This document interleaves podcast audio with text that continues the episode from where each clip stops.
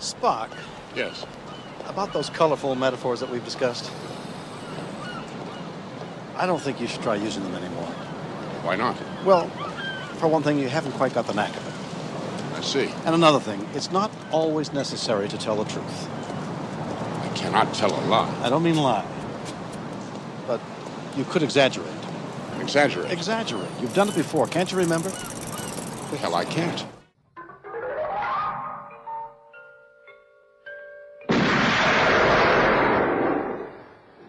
Expect me to talk?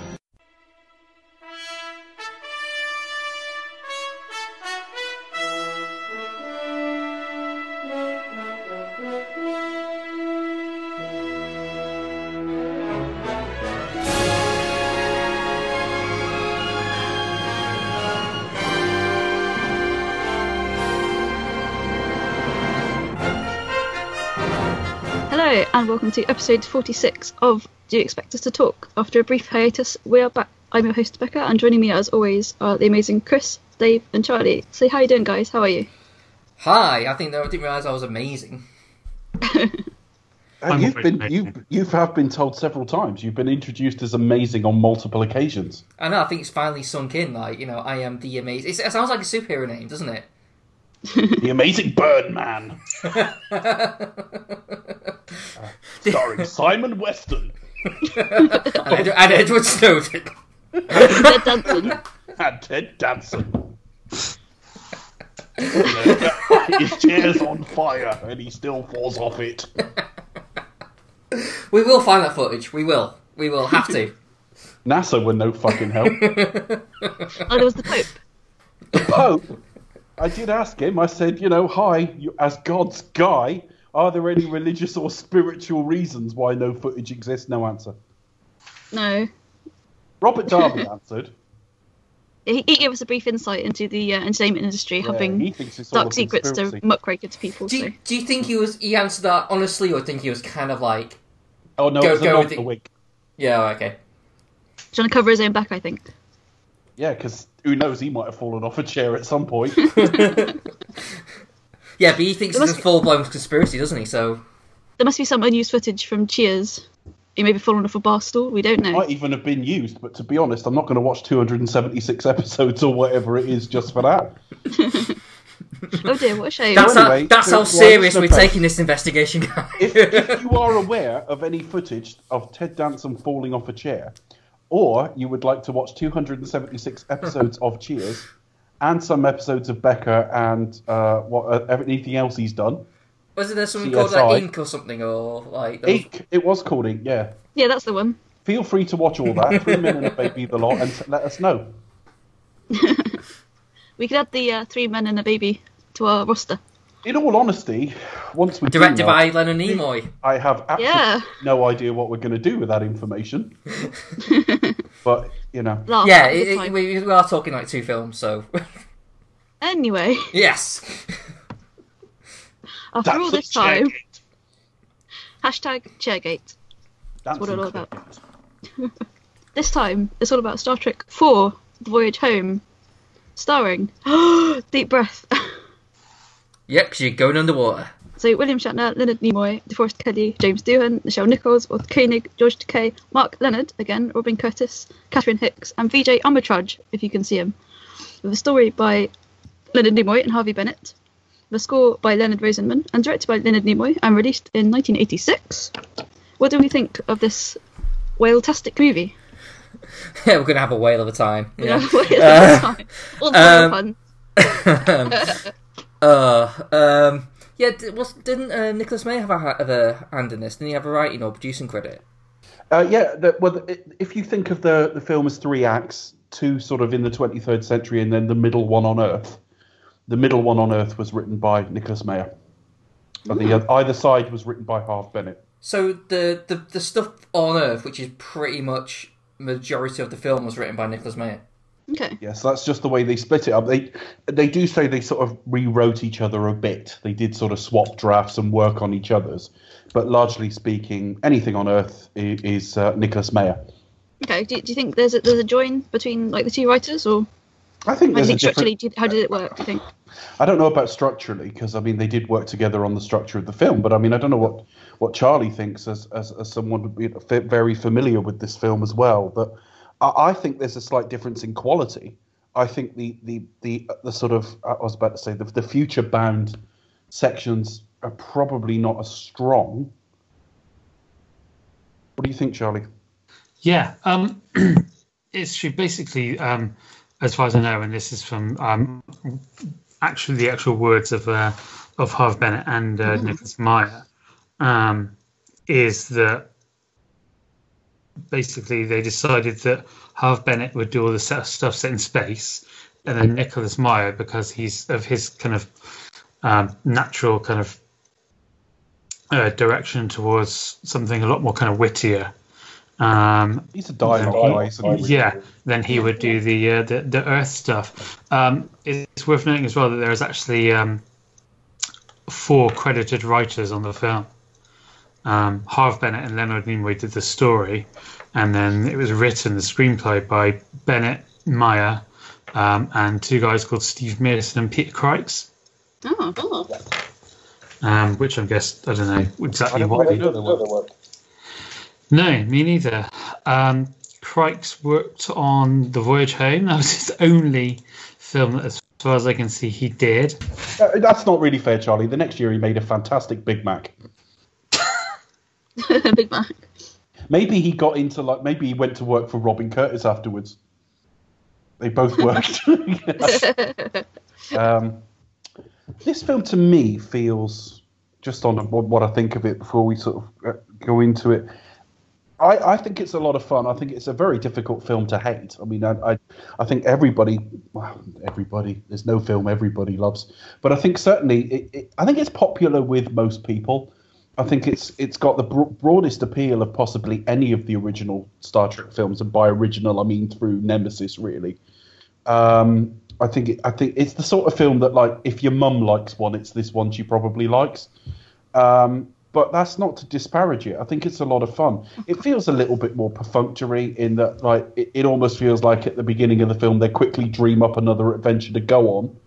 But it does finish the arc with some of the Spock stuff. It does that very well. It's a similar premise to um, the first film, wasn't it? The motion picture, in terms of like the threat of Earth, of this thing, like of like Earth being threatened by this mysterious thing. Then like the Enterprise like had to come try and do something to save it. Uh, and yeah, I mean, the devil's in the detail, though, isn't it, Chris? yeah, Because yeah. it was I'm, I'm talking. I'm, I'm talking general. the It's- it's- execution is so different, isn't Yeah, it? yeah, yeah, definitely. No, it, it just strike me as like a in terms of like premise, like okay, we need like a MacGuffin to something that you know to do. It's like oh well, Earth's in danger. There's something. There's you know there's, there's something actually hitting Earth and it's destroying. And it's going to destroy the planet. And you know, there's like you know we only got like a matter of days or something. You know, um, it's a similar sort of thing. Uh, but uh, it's just one of the things that sort of stood out for me.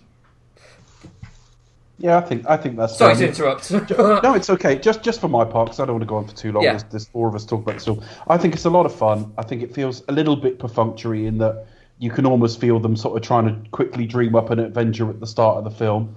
But the thematic threads that are hanging from the last couple, I think, are dealt with quite nicely. I think it's a prettier film than the last one. I think Leonard Nimoy's got a better eye in this one. Might be partly location. It might be uh, the quality of the transfer. It could be a range of other things as well. I don't like the score very much. I'm sure we'll talk about that with Charlie here. But yeah, just a, a generally good time. It's it's kind of a thumbs up from me. I, I, I like this film. Charlie?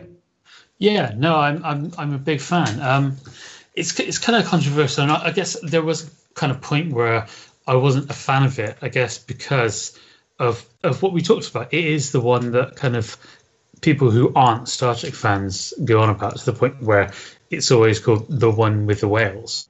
It's never referred to by its uh, by its title. Um, and yeah, it's it's. I remember kind of reading that they said that after Star Trek three, uh, because of that and Wrath of Khan and Search for Spock, there was a lot, lot of death and a lot of kind of operatic things, and it was very kind of serious in parts. They kind of decided that they just wanted one that was just really, really kind of fun.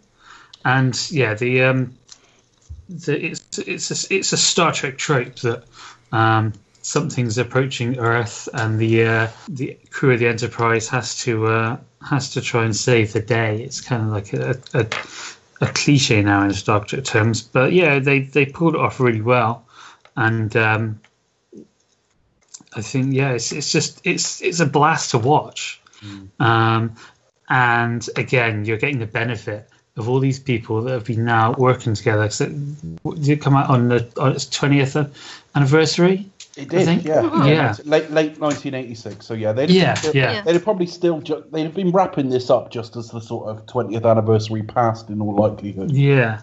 And Yeah. so, so yeah, so it, it- it's just wonderful to watch these, especially uh, Nimoy and um, and Shatner, and the, the the way the relationship works between um, Kirk and Spock, with Spock obviously having his memory kind of retrained, and kind of much more towards the Vulcan side, and the human side still not kind of really uh, um, really making its way out. So because of that, it just there's just so many brilliantly little funny moments that I have no doubt were uh, were, were written by Nicholas Meyer, um, and uh, and it's just endearing to watch these two and the whole crew work um, in really resourceful ways. Even though they, so they're not they're not having their normal tools that they've got with the magic starships and all these different devices and everything, it's just them and kind of the, their wits and uh, and yeah, and, and it's just brilliantly fun to watch. No, I I had a really good time watching this film. Um, yeah, as I say, the, the previous films there's been a lot of like death and destruction, really sort of like heavy themes. Um, this was nice and light and really funny, and I think yeah, the highlight for me was just the back and forth between Kirk and Spock and teaching him Spock about colourful metaphors and like when he when he swears wrong. I think that's one of the most hilarious points in the film. Um, the hell he ain't. There's a couple of scenes uh, that really stand out as so well done. We'll get to them. Yeah. What did you? Th- so you you enjoyed it? Did you? It, it- where does it stack up against the sort of uh, not necessarily a ranking as such, Becca, but No, how did I'm you not- not enjoy it compared just to the last couple? Um, yeah, I think I probably obviously Khan is a high point, um, and this one follows on close behind it. So, but I'd say well, I'd obviously rank them all at the end. But no, I, I enjoyed this one. Um, I think in terms of, in terms of the run run time, um, it's like just under two hours. It kind of zipped along. Um, yeah, nice kind of blend of comedy there. Um, but I think not too keen on the score. There are some dodgy moments. Um, It's first day of the Argos Christmas sale, isn't it? it really is. It really is. Oh dear. Um, but yeah, I, I kind of like the whole the fish out of water kind of. Obviously, when they land on Earth, and they're like they still use money here in the 20th century. Yep. Um, but yeah, I think that, That was great as well. We'll get to that. Yeah, yeah. yeah, we'll, yeah, we'll get we'll get there, we'll get there. But no. I, I enjoyed it. I had a good time with it. There's obviously a few niggles, a few plot holes. Um, it's not a perfect movie, but um, no, I, I enjoyed it. It's most enjoyable one so far, I think. they certainly they certainly tried uh, just to echo Charlie's point before Chris tells us what he thought. Um, I, I, everything he just said that, about Nimoy and that and wanting something lighter, absolutely true. But the other quote that goes with that is is Nimoy saying the last couple of films have both had very defined villains, very sort of white hat, black hat sort of, Oh, sure, of uh, confrontations. And he just said he didn't want that this time. He wanted No, it's, it's deliberately not that at all. of Star Trek as we know it. And I think that's something that does speak to the first film. And it does speak to something I know Charlie's very fond of that Star Trek isn't just about calling up a, the next bad guy. No, it's not just. It's not like the villains of the week. you've kind of got to no. do it with Bond. It is, it is so much part of the formula. I found that really refreshing actually, compared to obviously the previous films where you've got a defined villain, and it's quite refreshing to have those callbacks to the first film, um, where there's not there's just a threat, you know, a sort of faceless threat facing Earth, and um, yeah, then it's down to the Enterprise crew to save the day. Really, it's really um, that's a bit of a trope, but Yeah. to have that kind of where there's no defined villain as as such, it's really refreshing. I think. Had you Is- seen is- this film before, Becca? Sorry. Had you seen this film before, Becca? Oh God. Maybe ages ago, perhaps, but literally years and years No and years familiarity. ago. What But, about um, you, no, Chris? no. I was just going to say it's it's nice to have a situation solved without guns. Yes, non-violent protest Totally. Yeah. Yeah, I mean it's it's kind of exactly kind of like Star Trek to its roots. I mean, because one my, my uh, opinion of this watching it, uh, and I, I've got to say, I've, uh, this is probably my first actual proper sit down watch. I mean, I think I remember it being on when I was young, Um, so I've probably seen it in bits and drabs here and there, but never actually proper sat through and watched it. So um, I, I, well, I think Chris, because it has breakout appeal beyond the Star Trek fan base, I think it's either a, a film that either most people have seen or they're familiar with to the point that they can't remember if they've seen it because they're familiar with vaguely what's in it. Yeah, yeah. I, I, I think. I mean, I, I mean, the, I was kind of expecting it to be uh, like a lot more kind of corny humor, kind of like kind of thing. But I thought the humor was actually really well played. It's more subtly, it's more character based. It's you know, it's, it just lets the characters be themselves. And I mean, there's a few moments where like I think um, we'll get into it, but when Shatner's like reacting to uh, Spock um, swimming with the whale, it's very much like it is a very much like. Like, what the hell are you doing in there? It, it, it, it, I love it, that it moment. almost It's like great. car, like very cartoony. It's like oh, like oh come on, no one would act like that. Come on, but um, no, I mean, but but, at the same time, it has its own charm. You know, it's it's that kind of. Uh, courage. I mean, what what I took away from it, it just felt very much like your stereotypical Star Trek episode. You can kind of see them play this idea uh, back, you know, back in the '60s, back in the original series. It feels very much like true to the formula of Star Trek. Uh, you don't need the, the, the key for it's it is all about like sort of like an idea. It's like I mean the message is pretty much like shit, stop killing the whales. I mean that's basically what the message of the film is. You know, but it's a good message and and and and, and, and, fair play to it. Um, so it, it does have. I, I think it's really well structured. It's probably not my go-to Star Trek film. If I was going to like uh, put on a Star Trek film, I probably would put on either Khan, uh, Undiscovered Country, probably Final Frontier, um, but for entirely different reasons rather than quality. Um, so it's, it's not. I know, I'm not. I'm not. I- I'm not going to I say. don't know if I'm looking forward to that one next week or not. oh, it's know. brilliant, but um, It's my birthday present, folks. We're recording it. We'll be reviewing that one for Dave's birthday in the short. happy days. birthday. And it's going to be the. uh, It's a landmark birthday as well. It's going to be the first film I see in that decade. With cherry on the cake. Yay! Cherry on top. um, yeah, but um, Still on the plus side, the crew are going to be looking more youthful as I age. Yeah, But but, yeah. yeah. but but back to but I think that, that's more down to personal preference more than anything. Uh, it's not, you know, uh, it's. I would say it's one that actually it quite surprised me in terms of it's one of the, the high end of the Star Trek films, and I understand why it, um, yeah, it would fans would embrace it as much as they did, and it, it does have, um, it, like as Dave says, it's the sort of thing that your mum might like, you know, out of all of them because it's, you know, obviously it's set in the modern world. Um, for, for the most part. So yeah, generally I, I really took to this, but uh, at the same time it's not going to be my personal preference to want to watch, but I respect it very much. So okay, so um, so how well did this do in the, the box office at the time? Was it a, a big hit or was it improvement? Yeah, it was. Uh, it was. Yeah. It, it was in Star Trek terms. This does repeat back to my point. Uh, we, we, we, we, we were sort of born, if you like, as a as a as a James Bond podcast. So I think that's always a point of comparison to me. It's pointless comparing it to Star Wars. Star Wars does, you know, orders of magnitude better. But if you pick a fairly big franchise that's lasted a long time, and Bond and Star Trek are kind of similar ages, uh, not necessarily in cinematic terms, but overall, I always pick that as a point of comparison.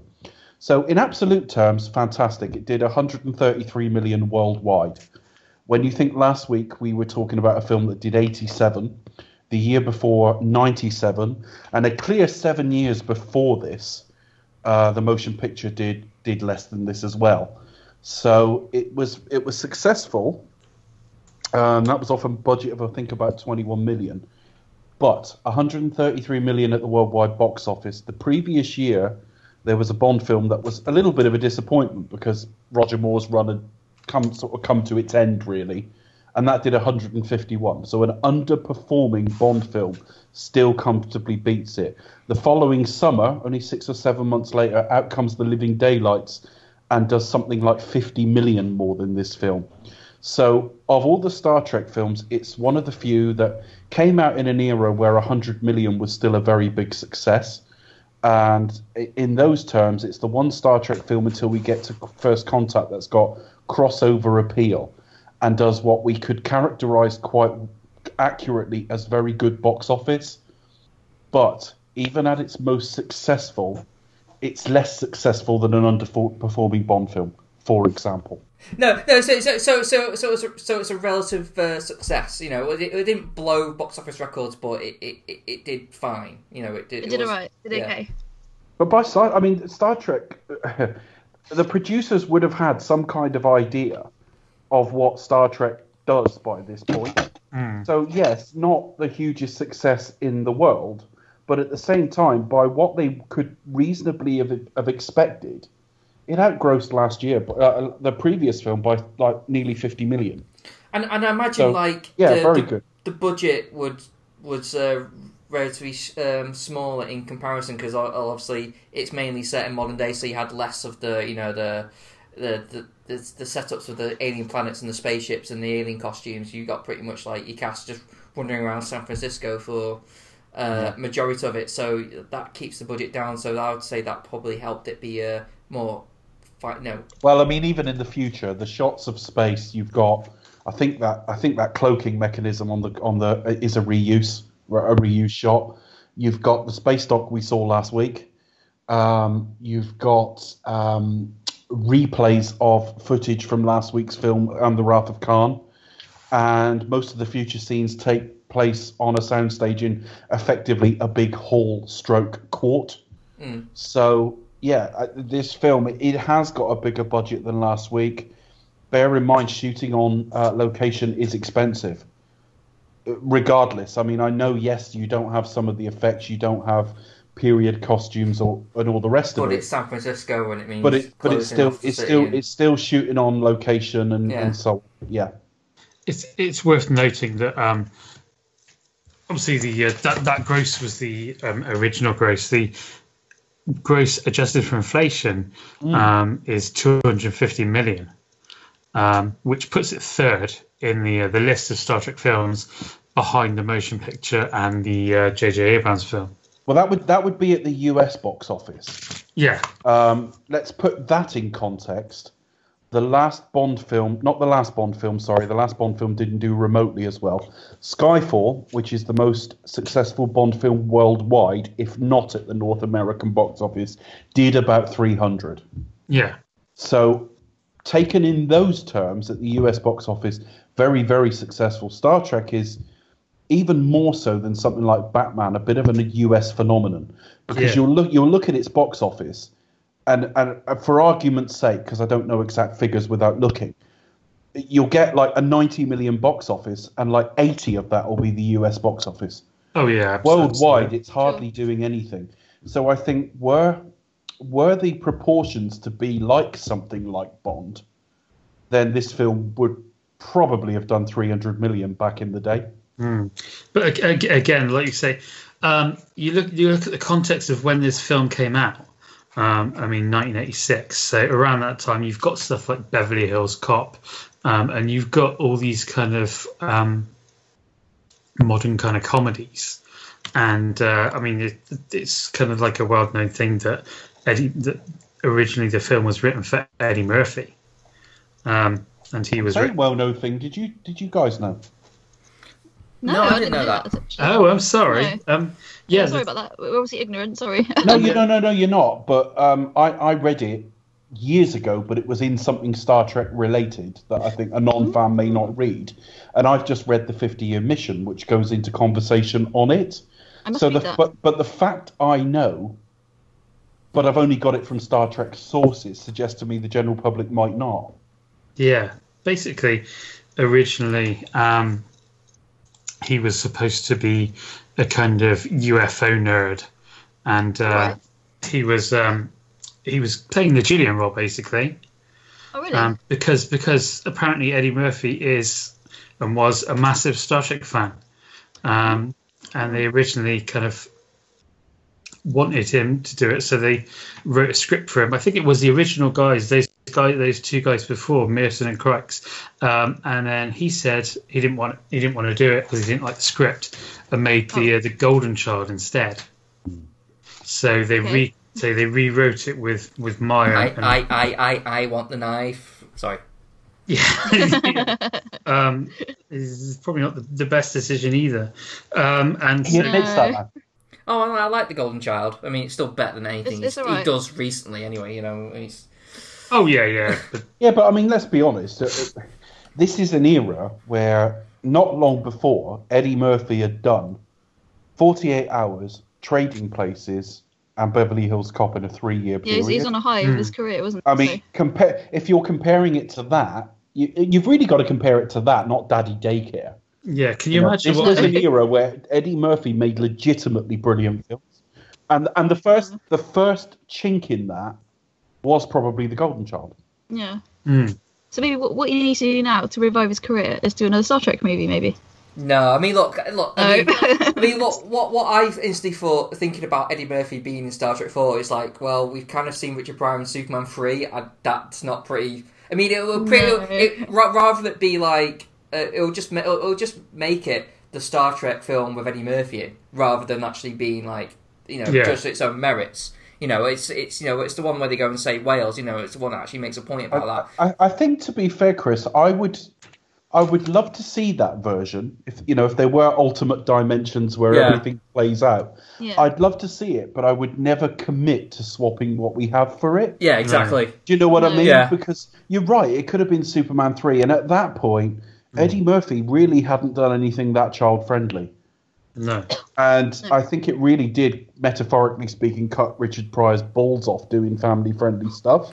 Yeah, Didn't absolutely. suit him. Um, so, yeah, you're probably right. Although, um, the high points of Eddie Murphy's movie career, in my opinion, does eclipse Richard Pryor's. He did some good stuff with Yeah. Gene Wilder. And maybe had he done um, Blazing Saddles as he was meant to. Hmm. But, yeah. Yeah, I, I think there's some of the stuff that Murphy was given, like 48 Hours, for instance, which is a, ma- was, is a great film. And the, the the scene in 48 Hours when he goes into the redneck bar That's is just really just classic. amazing, star-making stuff. I mean, as And, uh, we as we digress to Eddie Murphy away from Star Trek, I will say I think the problem with what makes Eddie Murphy great back in the eighties, um, and why he's not so much great now is he was he was still funny. He was still a working stand up. He, he he knew how to improvise. I mean, you see yeah, Beverly Hills. fucking in audiences. You watch Beverly Hills Cop. You watch Forty Hours. They're pretty much like him, just, just like making sh- shit up and just being naturally funny. He, he's lost that now. He, he doesn't know how to do stand up. You know, he's he doesn't really have that skill anymore. no. I mean, like he, he go- he goes on stage and he doesn't even try anymore. I think he's kind of lost his nerve. He's lost his edge, and that's why he's lost the thing that made him funny. You know, uh, which is a real damn shame. You know, I think he needs to work Yeah. to get that back. But that's What's why. But that's why it's the films with him in now are. I think the crap. danger, Chris, is I think the danger, Chris, is when you become a brand. Yeah. That, you know, his first three films, he just went on and did what he did, and he was a Saturday Night Live cast member and all the rest of it. And then he became brand Eddie Murphy, and suddenly it's a team of people talking about what his next career move should be and broadening his appeal, and he stops doing stand up. I was in America last year when um, Saturday Night Live hit its 40th anniversary, so I, I watched that in America as it was broadcast. And there was this big build up to Eddie Murphy because of the ex cast members. You could argue at his peak he was probably the biggest they've ever had. Yeah, I mean, that, that's, stars, a, that's a tough call because it did produce Chevy Chase and Bill Murray and, and lots of others as well. But Eddie Murphy was like the big star of that night, that there was a build up to him coming out on stage. And he was going to do Cosby. He was going to do something Cosby related. They did a, a Jeopardy sketch that night that was so fucking funny.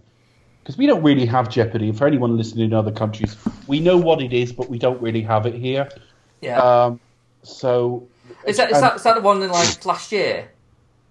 yeah, Yeah, he was meant to like come on and do Bill Cosby. He was And exactly. it, you know, he and kind it- of bottled it, Can you, yeah, and then can, he you- came can on you stage. imagine? It would just the internet would have exploded. It would like it would have It really been. would have. It would have been like Eddie Murphy doing his Bill Cosby skit. He's not. We've not seen him do that since like t- like two decades. You know, and it's just like it's a good old favorite. It would have. It would have been amazing, and it's a it's a real shame. But yeah, sorry, Dave. Uh, no, he came onto stage um, at, at some point. There was this big build up, and he got a standing ovation and, and everything else. and everyone kind of waited for him to say something, and it went to credits. No, not to credits, to like Yeah. a commercial break. So yeah, I, I mean, it, we're talking about a very different era here.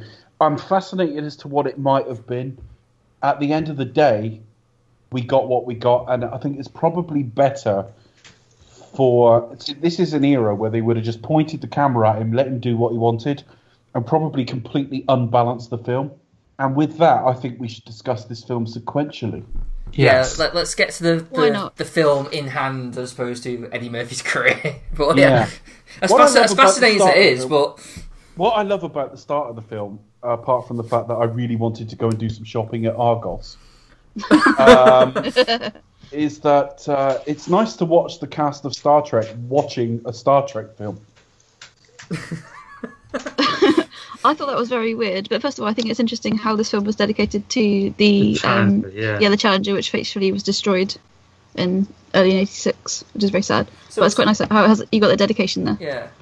I mean, like, we, we, are you referring to the um, the trial where the Klingons getting like pissed off uh, and saying like, "We want, we want Kirk dead," and all, all, all, all, all, all this kind of thing. Yes, I am. Yeah, I mean, yeah, it's, it, I, did, I did think that's like they've got amazing security cameras up in space and. Uh, in I, yeah, that's very weird. How, how can they be watching that footage? It's very odd. It's a bit. And also, hmm. and also, make your mind up because when it's on the bridge, and you see like the Klingon finding the countdown clock, it's Yeah. all fuzzy CCTV. it really is. And as soon as it cuts to outside and anything else, it's fucking like high definition. it's fucking film Blu-ray. footage. So what the hell? Make your mind up. It's a cut with fucking Kirk talking about Genesis, and it's like, oh, what you wh- why? What Um, point do you have? Oh my god. and it's not like they played enough of it for like first time viewers to fully get it. So yeah, it's a bit weird to say the least. It's a bit odd, yeah. How can they be watching film footage? Hmm. Well, it's part and parcel of the of the last film, wasn't it? It's like the, the last film was kind of like um, didn't really complete its story, um, No. And so so this one's like continuation. So so this is kind of like uh, previously on Star Trek, you know, kind Yeah. kind of deal. Catch up know? with the last yeah. couple of films Um, this week. even though like the idea of Genesis is now kind of like dead now. You know, it's you know. It's it's gone. We don't need to know about it.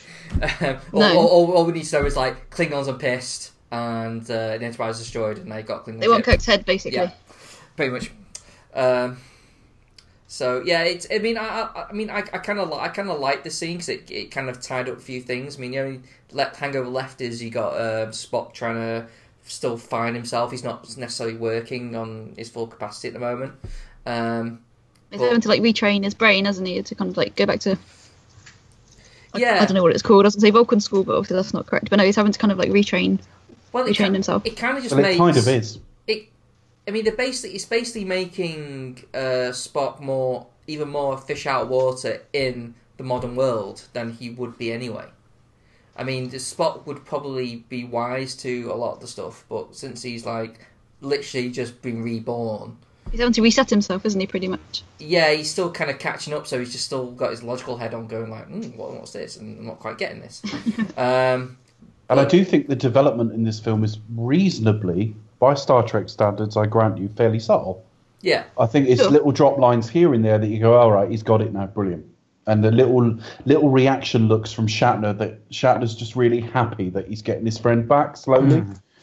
Yeah. Um, he's like it's- Jim. don't you remember? really you used to call me Jim, and he's like. And the, "Hmm, the other thing is, I mean, they, they- they are slightly um, motivated not to head back to Earth because obviously they've broken God knows how many Starfleet rules. But at the same time, it's nothing for this crew to spend three months on a on an alien world for the benefit of their friend. Exactly, and it's it's nice as well. The, the opening with um, Amanda Spock's mother, um, and the fact that he's been retrained in, in the Vulcan kind of way, his mind. Um, it's really nice how that kind of is bookended by the end of the film as well, um, and also is is referenced in the next film as well in terms of the kind of tumultuous relationships has had previously with Sarek over um, a number of things. But um, it's, it's, it's I really like the opening and um, just just a little bit with his mother, and then the uh, kind of like Dave said the uh, the the thing with Shatner and um, and and Spock. So you've got Shatner on one side, really happy that his friend's back and kind of going away with that, and then on the other side you've got McCoy, who's just got so many great lines in this, um, and uh, him. They, really they think really, good? they really do have fun with the fact that he's a doctor from like from the from like from the future who know he, he like knows miracle cure. He's just got a pill that just like cures like kidneys. Just like there we. Yeah. and, and it's just Cure kind anything. of. Do you really think it's a good idea to have him back on the bridge like nothing happened and stuff like that? Yeah, he's a bit then- dubious, isn't he? And then his um, you mean I have to be dead to uh, to discuss the uh, the afterlife with you and stuff like that. So and that's a really nice touch. And, and again, it's it's those three characters, the heart of Star Trek, that time and again. Um, are what makes these movies so great, especially for me over the uh, the ones for the next generation. What what I really loved about this film is uh, is uh, Chekov's like constant vessel. we have to. I, I, Can't pronounce it at a V. I, they, they- I mean, they really do go for it. He, he does say vessel quite a lot in this film. It's Yeah. a, lo- Uh, a lot try. of the um, a lot of the scenes of him on the street asking people is kind of almost hidden camera. yeah. It's some a of little bit, those are isn't not it? It's actor. No, no, some of no, some of them are just real members of the public, and they they sought releases afterwards. But the fact is, they just went up to people in an era where the Cold War was still on, and ostensibly a Russian asking where they can go to find nuclear weapons. Yeah, where the naval base is, they'd be like, uh, that I don't know how well that joke would date. I, th- I think the haircuts take the film. Let's be honest. I'll tell you what I think dates, the, the costumes date the film. what dates the film most to me. That is- punk on the bus cool. that dates the film. It's That really does date it. It's just random- every 80s film that was in any way family friendly had a fucking blaring introduction. So you go and watch, I don't know, Three Men and a Baby probably does fall into this category. I know The Secret of My Success does. That it starts and you get shots of some American city, might be New York, might be Chicago, might be San Francisco, and there's blaring fucking music with like Uh, yeah. saxophone in it and all sorts. it's like it's And like this kind of to me- upbeat, kind of like almost hip hop, like. Yeah, that's what screams like sort of 85 to 88 to me, more than anything else. I mean, that that was the thing I picked up on the score the most. It's like it has the most generic and and into modern day like score in, introduction score ever. You know. Well, Charlie, you're our score guy. What do you think of the score to this film? Um, I think it's a score of two halves. Um, yeah, there is that there is that element of um, the uh, of, of the, the really cheesy jazz fusion and, and stuff like that.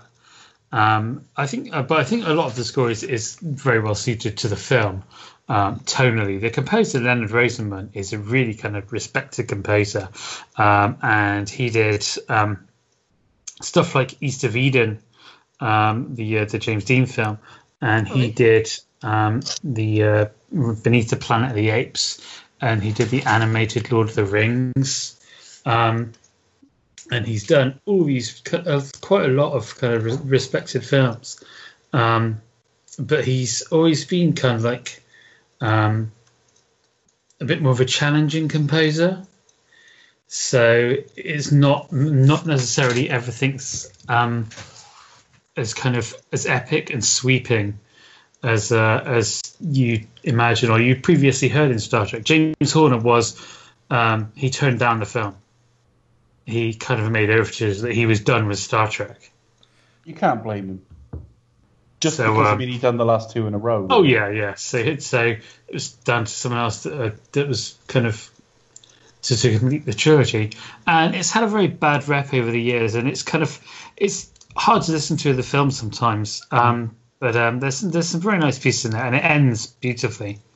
Um, but um, I mean, it's it's not one of my favourites, but I think it, it works perfectly well in the film, and uh, and just yeah, the the tone is uh, it works really well.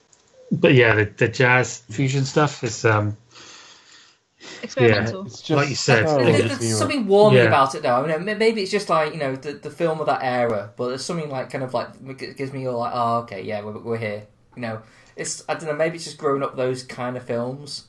But it's it's worth Yeah, no, you're you're right, and, it, and I mean, I is wouldn't say of- it's good. Don't get me wrong. I won't think, oh, well, that, that's a classic piece of score, and that, but you know, there is something to it that makes you, ah, yeah. yeah. It's it's worth noting the punk as well. Um, the the punk was actually a, a guy called Kirk Thatcher, um, and he was um, someone who worked for ILM, Industrial Light Right. Magic, um, who actually co-produced the film. Yeah. So, so, so that song, which is, I mean, I, I kind of picked up on the fact that it was kind of very much like your stereotypical, like, yeah, fuck you, but kind of like it had nuclear connotations, like sort of nuking everything, you know, kind of like, I, you know, I, I, I figure was that was that kind of part comes to the film, the fact that you know they're after like nuclear devices and that to get back home and that. So was that part maybe sort of intrinsic to the plot in some way, I don't know about that because I think or it was like a comment on the eighties kind of thing, you know, and like Very possibly, yeah, because he Yeah. just said that. Um, he, they, he basically just said that he got some of his mates went into a garage and just record re- really quickly re- recorded this um, punk song. To be And, honest, uh, to be honest with you, if someone said to me, "Go and write me a punk song," forget whatever music ability I do or don't have, but if they just said, "Go and write some lyrics for a punk song," and you've got like zero time to do it, it would either, it, it, yeah, "I hate you" wouldn't be far away from what you would just pluck out the air. yeah, You'd literally be like that, wouldn't it? I don't think there's social commentary in it. I think it's quickly write me a punk song. And that's the sort of thing you would go for. Well, you wouldn't put too much social commentary in a punk song, really, would you? But um, I, No. but I, I, it was just a thought. Yeah, you don't hear the words rampant inflation in a punk song very often, do you? but it, but, but punk is very much about raging against the uh, yeah, the, the machine, so to speak. Um, but yeah, no, no, it's, yeah, I hate you is uh, yeah, because that's the actual title of the song is called I hate you, um, and it's very much uh, in the act, the, the whole song it does have swear, actual swearing in it, but obviously they cut before that part. Yeah. Um, it's not double dumb ass on you. no, that's the edited version. I yeah, so we obviously got the blaring music when they arrive. And I kind of like that. I don't know if you would park in the park like that, but there you go. Particularly as the big outline of the ship and the grass. so yeah, I'd imagine they Um, have a lot more people like coming and going that from, from that, that that area. It seems to be kind of like the only people who seems to come along there Yeah. are like a couple of bin men. That's it. Yeah, all these dogs pissing against nothing. you know, and, ru- and knocking themselves out, yeah. Um, but, I mean, the, the first thing is uh, the double dumbass on you is funny. Um, and also, Kirk looks genuinely a little bit hurt. Like, he, he just hasn't heard language like that before. Yeah, And I love he's the like, next "What?" bit because they, they see someone buy a newspaper and they're like, ah, they're still using money. So they go, um, and nice bit of shorthand in that because the, the, the headline on the newspaper is something about nuclear talks. Yeah. So that would talk halted. remind you in years to come. That's almost fighting against the dating of the film. That down the line you go, oh yeah, it's still Cold War. Yeah, of course Chekov would be a problem. Yeah. But they go to like an antique shop, and I just love Shatner here. Where he, where he says, I'll give you a hundred dollars for the glasses Bones gave him in two. Is that a lot? He goes, just the pause before, is that a lot? it's really well delivered. I do like the delivery of that line. I, I, I, I like I like the um, what what comes after it is the kind of like isn't it a bit like uh, are you sure you want to give away like McCoy uh, like a present from McCoy? It's like well he'll give it back to me like won't he? Isn't I it think- I'm giving? I think that's the point as well. That um, again, um, this this is kind of a time travel film, especially a Star Trek time travel that doesn't really care about the rules. There's always it's like Back to the Future. as- It literally was just the previous year, and there is there's always all these little rules about time travel that's always kind of it's it's all about. And then you've got this film. Not Um, damaging the timeline. Yeah, exactly. And, it's, and also it's- the, the timeline either goes in two ways. You you either create an alternate universe, broadly speaking, or you change the future. Mm.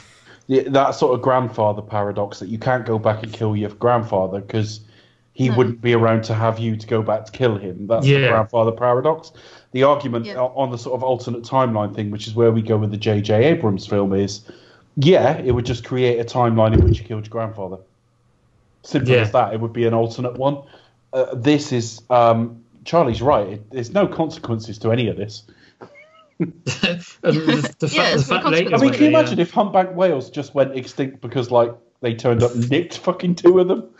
yeah, they, they, and, and the fact that they, they give that guy the formula um, to the transparent um, aluminium um, late, later Yeah. on.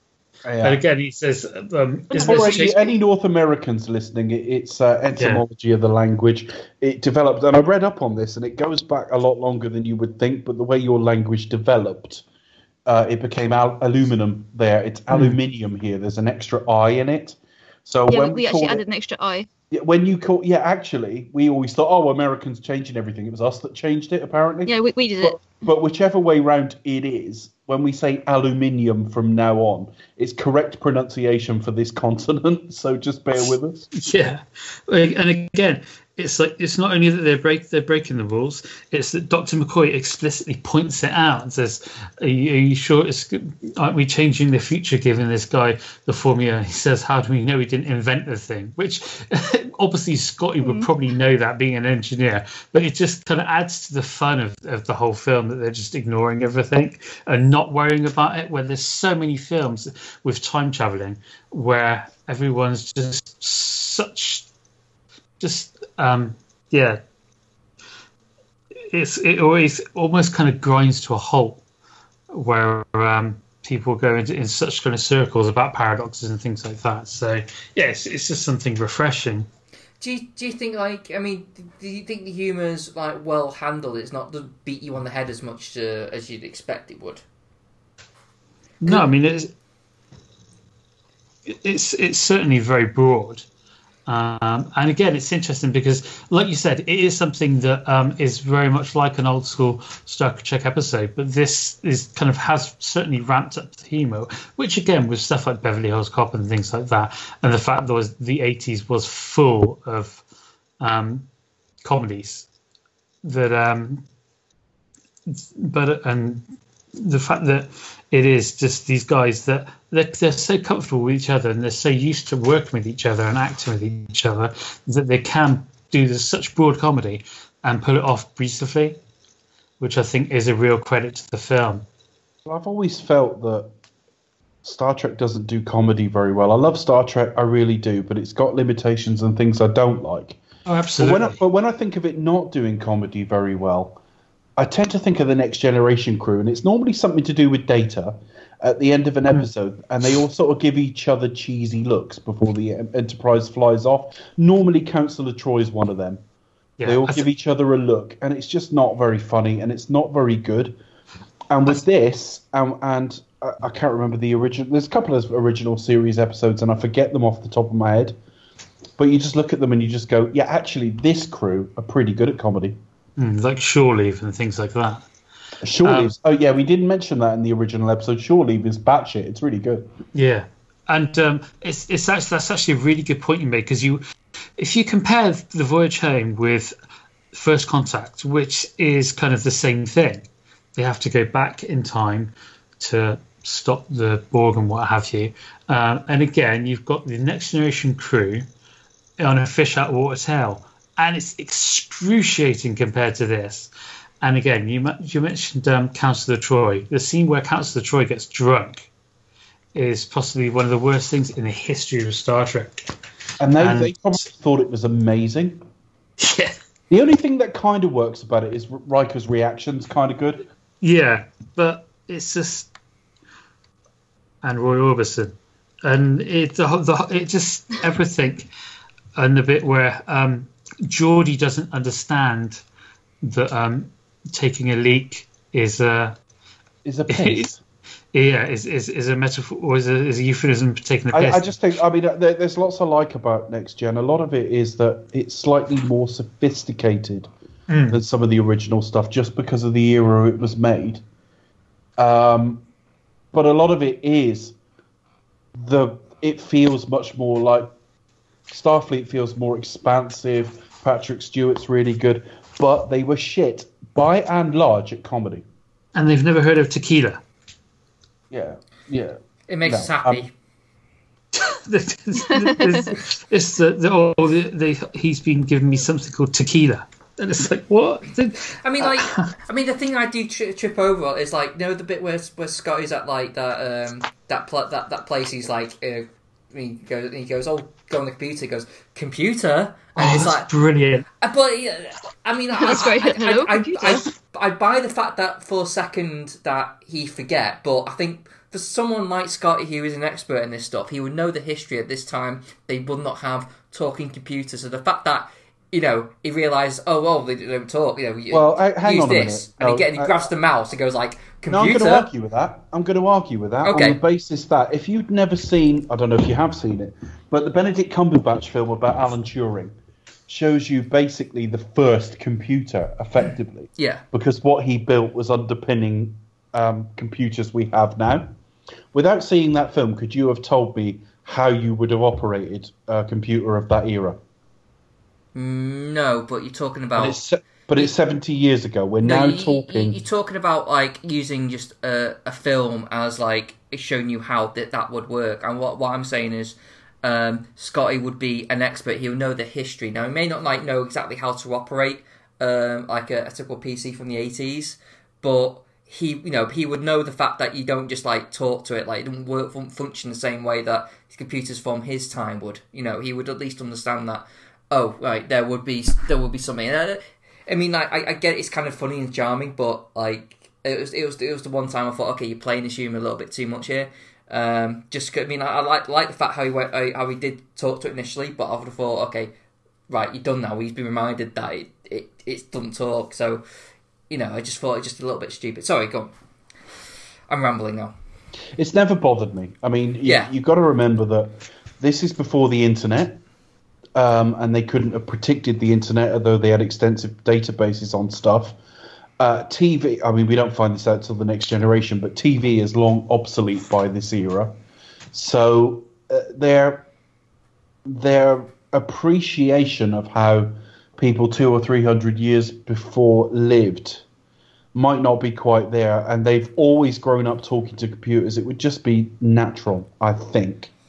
And also, um, yeah, I mean, you look at the, at the beginning, they've got the Klingon ship as well. For so Kirk, literally, the only thing kind of hit advice he has is this is a extremely primitive and paranoid culture. Um, so again, it's something that, and again, it's just kind of the, the thing of of breaking the rules and just not being bothered to us. Because again, Trek and its technobabble that it's become with the next generation has kind of started to really kind of get bogged down sometimes in all the different things and um, kind of yeah just all the little kind of minutiae um, that kind of Trek fans worry about. Um, I mean, I, I, I love. I mean, yeah, this got me nostalgia speaking because I've seen this film so many times. But it's yeah, it's it's, it's the fun that, that he that he starts talking it and then um, giving the mouse as if it's as if it's like a microphone. It's and and I, again, this is not. This is a very kind of subjective and nostalgic view, I imagine. So, um, but I always just find it hysterical, and it's kind of like an in joke between uh, Well, some of my friends as well. Chris isn't wrong. It's like you say, it's subjective. Chris isn't wrong. It's just No, it yeah, never struck, it never struck me that way. It didn't strike me as you watch something like just to talk about another time travel film for a minute, uh, Hot Tub Time Machine. Right? They go back to like 1986 from whatever it is, 2011. So they go back about 25 years, and the like the youngest member of the cast in it doesn't seem to get that there's no internet. And judging by his age and the film and things that were said elsewhere in the film, that didn't make sense. They kind of crammed it into one scene in awkward dialogue just to make a joke. Like, I've got to come and meet you. That's exhausting. Here, I've never thought, well, surely Scotty, whatever. I've always just gone, well, yeah, they've handed him something. And he thinks it's a microphone. Yeah, I'll, I'll I, buy I, I just thought it was, it was just silly. It just, it Did it bother ma- you, Made Beck? me laugh. Um, I just thought it was a bit silly because also you got somebody as as clever, you know, who's like, "Hello, computer," speaking into a mouse, and you think, "Oh, okay." I don't know. It's just a silly moment. Um, but yeah, it did I- kind of I mean, to be honest, it, did kind of rub me up the wrong way. But I thought, oh well, I'll just go with it. I know? mean, to be honest, it doesn't. I would say I don't say it bothered me so to speak because we are talking like a moment in a film that has has zero impact. You know, it's like you know, it's it's just it's just a joke. At the end of the day, we're, we're just basically discussing. But uh, I think you know, in terms of like being true to his character, I mean, that was the only thing that I would say. Mm, okay, I don't think Scotty would be that dumb. But No, that's yeah, that's You why it bothered me a little bit. I was- but then again, Okay. I, we are talking like a throwaway joke here, so it, it, it doesn't really make that much difference, really. In the day. I, I, it, it it's kind of makes me think as well that uh, whether or not Scotty is kind of like, I mean, yeah, he's always been the kind of strong engineer, but um, in terms of a bit of kind of the comic relief of the uh, the crew as well, because he's always been funny, and uh, it's certainly something that kind of follows in the, in the next film as well, on a thread from this.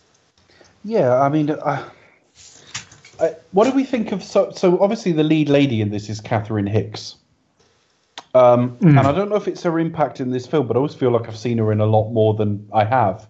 Yeah. I've just seen her in this. Film. You go and look through her filmography, and you think, oh, I haven't seen much of that. Um, what do we think of her in this? Her, her character and everything. she's serviceable. I mean, she's she's okay. I mean, I don't think she stands out, but she does the job that is required of her. You know, she is your stereotypical eighties um, leading lady in a in a film that you kind of well in a role that you kind of forget. You know, she's not. It's not like a star making turn by any stretch of the mark, but. Um, She's fine. I mean, she. I mean, she. You know, she doesn't do a bad job at all. You know, I find it a bit, a little bit weird how like uh, they try and cram in like a, a- like a, a kind of love story with uh, Kirk. You know, I thought that was kind of unnecessary. Didn't really need to That was a Uh, bit shoehorned in, I think. I actually just think there's certain scenes where I just think, no, he's trying it on, and she's not fucking interested. Well, yeah, exactly. I mean, like, it, it, like Particularly, t- uh, sorry, post spoiler alert, but at the end where it's like, I don't even have your number. No, you don't, do you? Fine. No, see, I, oh, it's like it's, it's literally like sort of just like no, let's be friends. like, no, I'll, I'll, I'll find you, honest. I'll find you in the galaxy. I will. But that's, I guess that's the thing as well. Is is that is him, and and and again, it's it's it's funny because that's him um, trying his charm on to be able to kind of pull her around to uh, Kirk, your old Smeedy. to get the uh, to get to get the wha- get hold of the But whales. the subtlety in it is uh, the the caricature of Kirk is incredible womanizer, and if he could, it would be, and even did, they even went there with Pine. It would be threesomes and God knows what else. That's not really the the Shatner Kirk is just charm is part of his armory. Mm. And he certainly does like women. No one, no one's suggesting anything other. But it, it, it, he's not Bill Clinton or Donald Trump or something. He's not like he can't fucking help himself. You know, it, he is like just fairly charming. Ladies' man. Absolutely. I mean, and, and, and I think she um, works as a great kind of straight foil for him in this film. And as kind of obviously she's he's um, with the kind of fish out of water thing. She's kind of like the, the direct um, opposite of, of, of him. When so when they're in the scene when they're at dinner, and um, he just you you get gets his call on the communicator. Oh, that's Um, brilliant. And it's just it's from Shatner the way he puts his hand over it and just kind of subtly uh, says he's just a stun. Um, it's just brilliant, and, and so just all the little bits from there. Um, and when when he call, when Spock keeps calling him Admiral, and when she picks that up, and the uh, the, the scene when they're in the truck is is just hysterical. Um, and I think she works really well there as a uh, as, as again as a foil for them. But I think I think for me there there is a, a good emotional journey there as well. You can see she's kind of really kind of infatuated with with the whales, and She's all uh, about and- the whales. I think the thing that I find really odd with this film is that they hear a noise that's vaguely like that sounds like something, and it's like, well, it may not be humans, which I kind of like. That's very Star Trek. You know, that is very. We aren't the most uh, necessarily the most important thing in the universe, and it makes the point that there's like 10 million years of this species before us. Um, but it's a little bit like, well, that, that might be a whale. Oh, well, we got to go back in time and get one then? And I'm thinking, surely there's a fucking plan A before you get to that. But you know what I mean? It's like, well, it's clearly a humpback whale.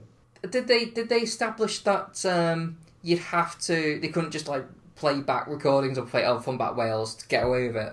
Like, Yeah, because ha- they, they said they could they could mimic the noise, but they didn't- wouldn't know what It they were saying. gibberish Yeah, oh, because yeah, of of course, the yeah. language. I think and I I need to go back and watch it very very carefully. But part of me, I'm pretty sure at the beginning when he's doing his tests on these little computers, there is a split second where there's a picture of a whale.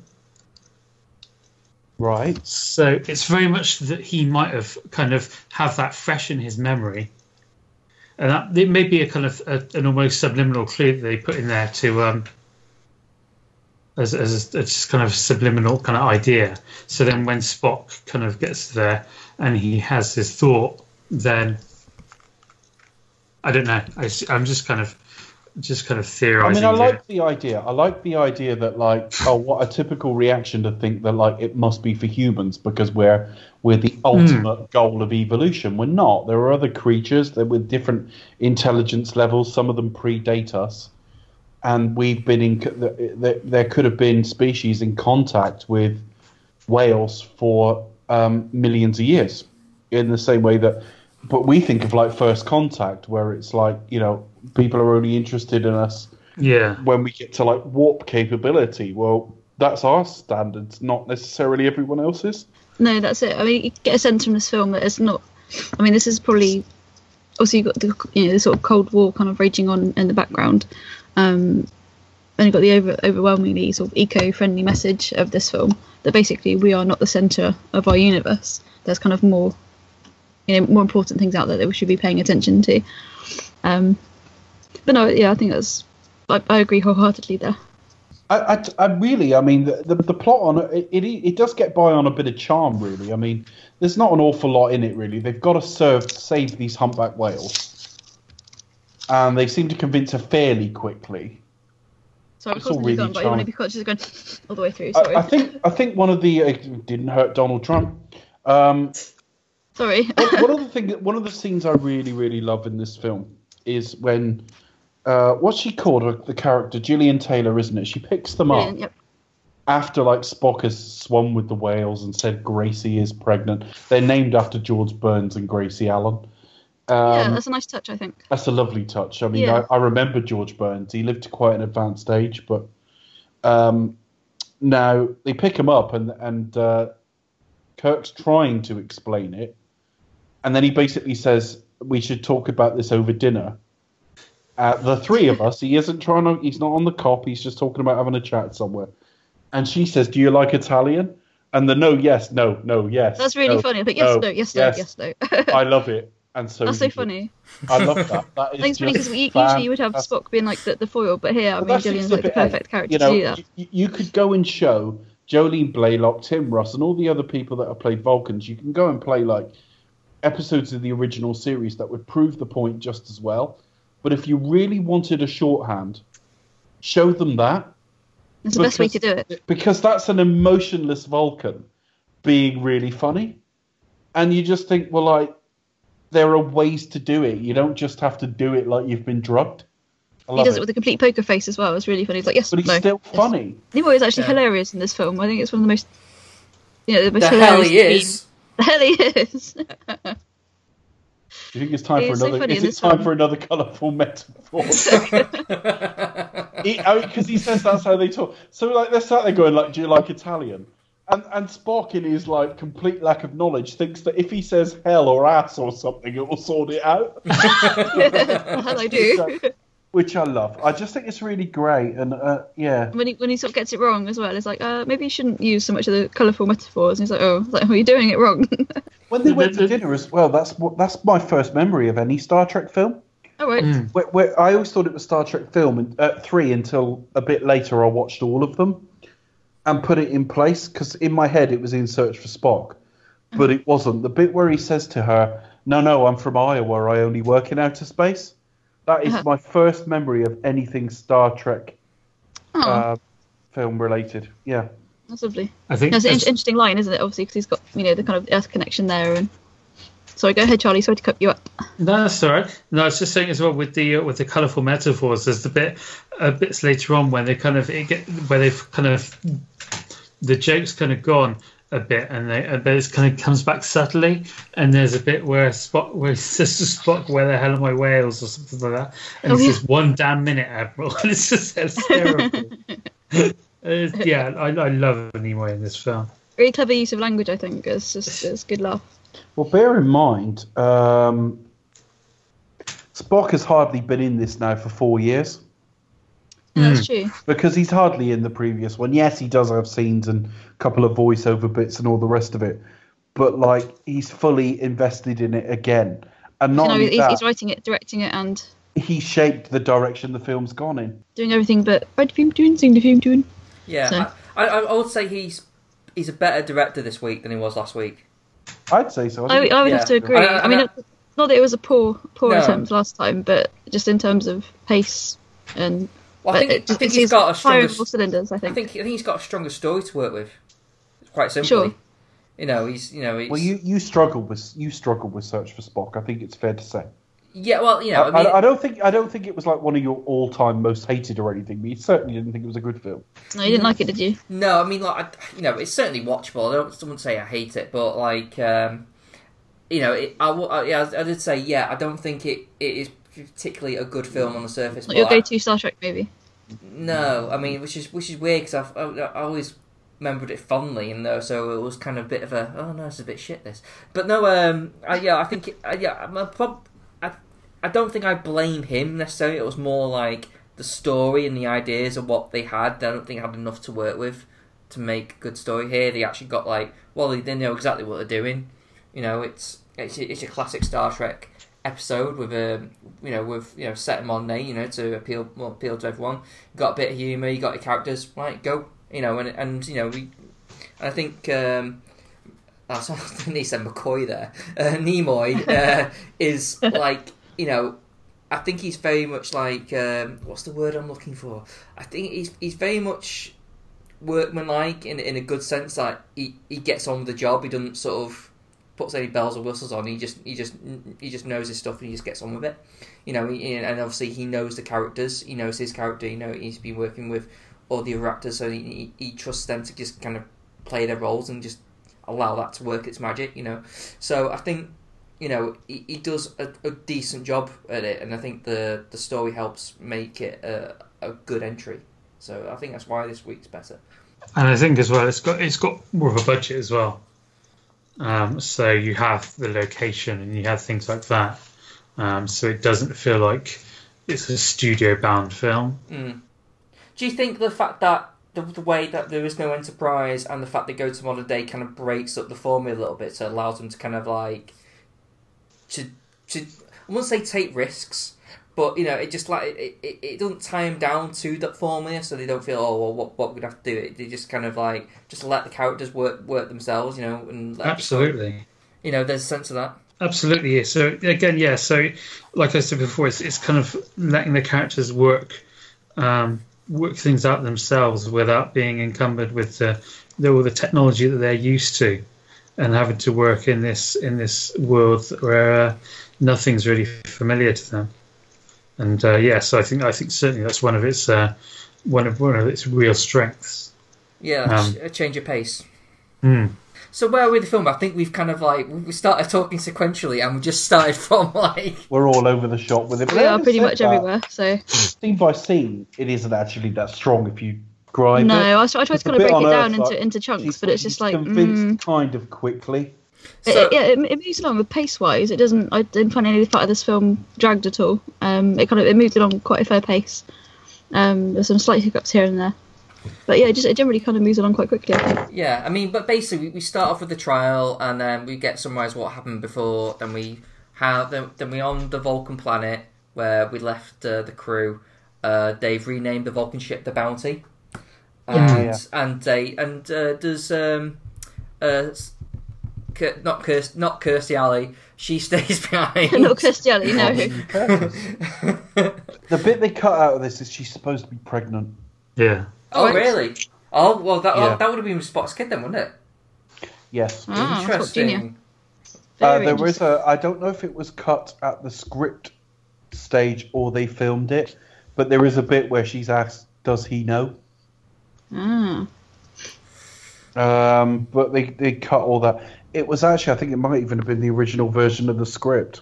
It was like, it was kind of, it was kind of just like, yeah, cut. And yeah, there is some suggestion from the original writers that it lost nuance, but you often get that from people where there there were like scripts versions that overwrite what they did. Yeah. Uh, but certainly there was an intention that Spock got her pregnant. To be honest with you, um, as much as it would feel kind of real and organic because she did what needed to be done, I can't see how you need it. No, it would be a bit extraneous, I think, wouldn't it? A Bit of a Hmm. distraction, A don't bit you unnecessary. Y- Again, it would have been more like, oh, we'll save that one for the next film kind of thing. So they'd have to have like a solid idea of what they're going to do with that next. So I think them, you know, they made the right call and just like ignore, like, uh, you know, just leaving I it. think so, and she's she's got a space, you know, on a, on a different ship, and that that'll do. Yeah, Mm. But um, uh, yeah, and then it goes very, very 80s in that it, I think that's the first time environmental concerns became a thing. Mm. And of Yeah. course, whaling is, so- suddenly became a thing. And Yeah. they've got to put um, these whales back into the wild. And no sperm, sperm whale, sorry, uh, humpback whales. We'll get to them That's later. Hey, don't know what I was thinking about. Um, Oh, well, clearly. Sorry, I was just thinking about spunk. Um, no. There, no humpback whales have been put into the wild and survived when when when born in captivity, no. and I think they sell those steaks fairly well, actually. Mm. so it's quite a major thing to, to happen, isn't it? So, and it's kind of it's it's interesting that obviously um, back then it, it was massive and it still is but it's kind of it's whaling um, and, and and kind of like the the uh, the hunting of whales um, is is kind of like obviously it's not a minor issue but it kind of feels like it's treated as one now it's kind of on the Um, periphery, isn't it, for, for most yeah, people? I- Right I there- don't there's a massive petition. Well, it's a little coda, isn't it? Yeah, it's something. You, it's, it's it really is a major issue. But something like, for example, now there's like a big petition um, to kind of prevent like trade between like EU and or between Britain um, and Japan just because of and you know so other Asian countries involved just because of whaling and you know how how dangerous and how I, I don't agree with it. can they not Um, hunt Theresa May instead That would be preferable. and um, and Donald Trump whilst you're at it. Yes um, But Boris to be Johnson. fair, yeah, I mean, there, there are. Johnson. I mean, Christ, I am certainly and Hillary not. Clinton. We have the whole I am presidential so. I am election redone. of, I am so, certainly not a fucking Impeach, Tory. impeach. But at the same time, there is a world of difference between Theresa May and Donald Trump. Oh God, no, definitely. Fucking yeah, really prioritise Trump. Yeah, Yeah, can, can he go to the top of the list, please? yeah.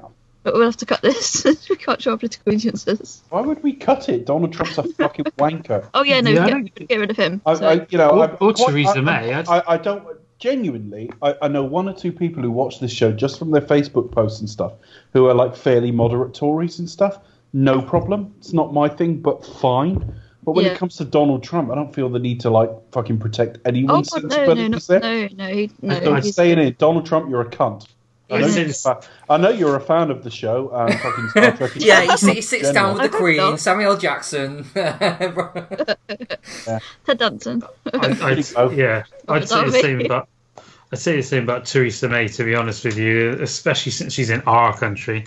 But um, anyway, Yeah. um, yeah, yeah. So I mean, and it's kind of, it's it's nice that when they do that little um, the the tour of the aquarium, and and kind of you see all the videos and stuff. It's a nice little kind of intro into that, and they to, where they see all the the scenes on the um on on the, the TV screens um, which was actually watching that again, and I watched it with my son for for this, and it was some of it was really quite upsetting because they, they Yeah, do they don't graphic footage, they don't hold back.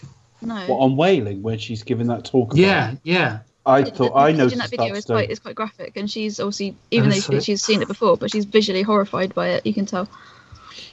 It it skirts a very interesting line actually, in that I don't think it's puri- prurient or like unnecessary or graphic. In that I don't watch it and go, well, that was a bit fucking unnecessary in a light Star Trek film. Oh no, But absolutely. but it but it Oh, is no, just no. enough that you think, yeah, they've sold the stakes to me now, and this Yeah. is fucking Yeah, exactly. It really under, underpins the point there. It's not. It Mm. doesn't. They've- oversell it. it's actually much more clever than you would normally give it credit for, just because they've got to sell us that our era is comparatively barbaric without alienating us. Sure. That's That's actually the best way to go about it. They did it. They just sold us that like what we're doing is not right, but they're not calling us savages at the same time. No, You know, so I was kind of impressed by that. show, Um, show don't tell. Yeah, I think so. I, I think so. I, I, I kind of, I, I like all of this film. I think it's okay, and um, but yeah, it kind of dribbles to its end a little bit. Do you think the whole like question for time travel kind of is kind of done a bit too simply? It's like, oh well, no problem, we'll just fly around this sun. We'll just travel through time. Yeah, yeah. It's like, it, it, I mean, I know, I know, it's probably like a, a, a jump to leap because like they have to also invent time travel. You know, I think I think that's probably, that's probably why they don't take you know the, the rules as it were of it so seriously. They're like, oh, we'll, we'll just do this. We'll, they'll say we'll just project ourselves around the sun, and you know, Well, that's how they did it in. Um, is it Return to Tomorrow? I think it is. Um, It was done in, a, in an old Star Trek episode the oh same right, way. so so that would so kind of it make sense, wouldn't it? yesterday? I forget the name of the episode. I think it might be the one with Teri Garr in it. I forget which episode it is. yeah, ah, But they, they they basically slingshot around the sun. This Yeah. is a recall of yeah. yeah. Can we call it that. Okay. Because That's how they immediately know what to do. Oh, I'll have to that, go and check it oh, out. that makes sense then. No, no, that that's like you know, I mean, so you- tomorrow, tomorrow is yesterday. That was the episode. That's the one. I'll go and check it out. Yeah, because because there's the little line as well from McCoy when he mentions it, and and McCoy just mentions it as if it's a common kind of fact thing, which is uh, kind of something that they kind of do when they've experienced things before. Sure. Um, as, as a kind of matter of fact thing, he says, "Yes, sure, slingshot around the sun, and if you're uh, if you're fast enough, you're uh, you go back in time." I mean, I, I, I, it, convenient. it is. I, what I do like about it, there is kind of consequence, like consequence about the ship kind of like getting damaged while doing it. There is like a sort of risk to it. It's not just simple like, oh, so we just fly Yeah. around the sun and like, oh well, you know, you know that. You know, there is like kind of like, well, you know, it, it, it everything is all just a risk. You know, we we could like easily just explode doing this. Yeah, Well, that's Kirk. yeah. Um. So th- And I don't mean that in the negative kind of. Um, I think we said in an earlier episode that it's quite easy to caricature Kirk. I, I don't mean it in the caricatured, fucking careless way. It, he is he is willing to take risks for the greater good, yeah, and they've got no choice here he's, because like he's a Earth is risk taker. He's a risk taker, but like a calculated. But he's not he's, he's not reckless. It's purely like, well, we don't have a choice, and we might die doing this, but we have to try. Yeah. So yeah, yeah. I mean, that is kind of Kirk anyway. But uh, Yeah. So where are we in the film now? So basically, yeah, there's a, I so think this, we're kind of the end now. We, we we end up with Catherine Hicks sort of working out what you know, believing them finally, and she runs to the park just in scene in, in time to see the whales being dropped into like a cloaked area.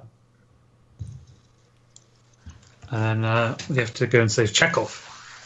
oh yeah, the He's whole been like captured by the police. well, freed yeah, from well, hospital. the mil- is it military or Yeah, 'cause FBI? Yeah, Yeah. military.